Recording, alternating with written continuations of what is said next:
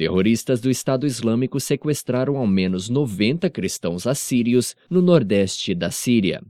Segundo o Observatório Sírio dos Direitos Humanos, eles foram levados quando os jihadistas atacaram vários vilarejos a oeste da cidade de Razaka na manhã desta segunda-feira. De acordo com moradores, os fugitivos que chegaram à cidade contam que igrejas foram queimadas e falam em abusos cometidos contra a população.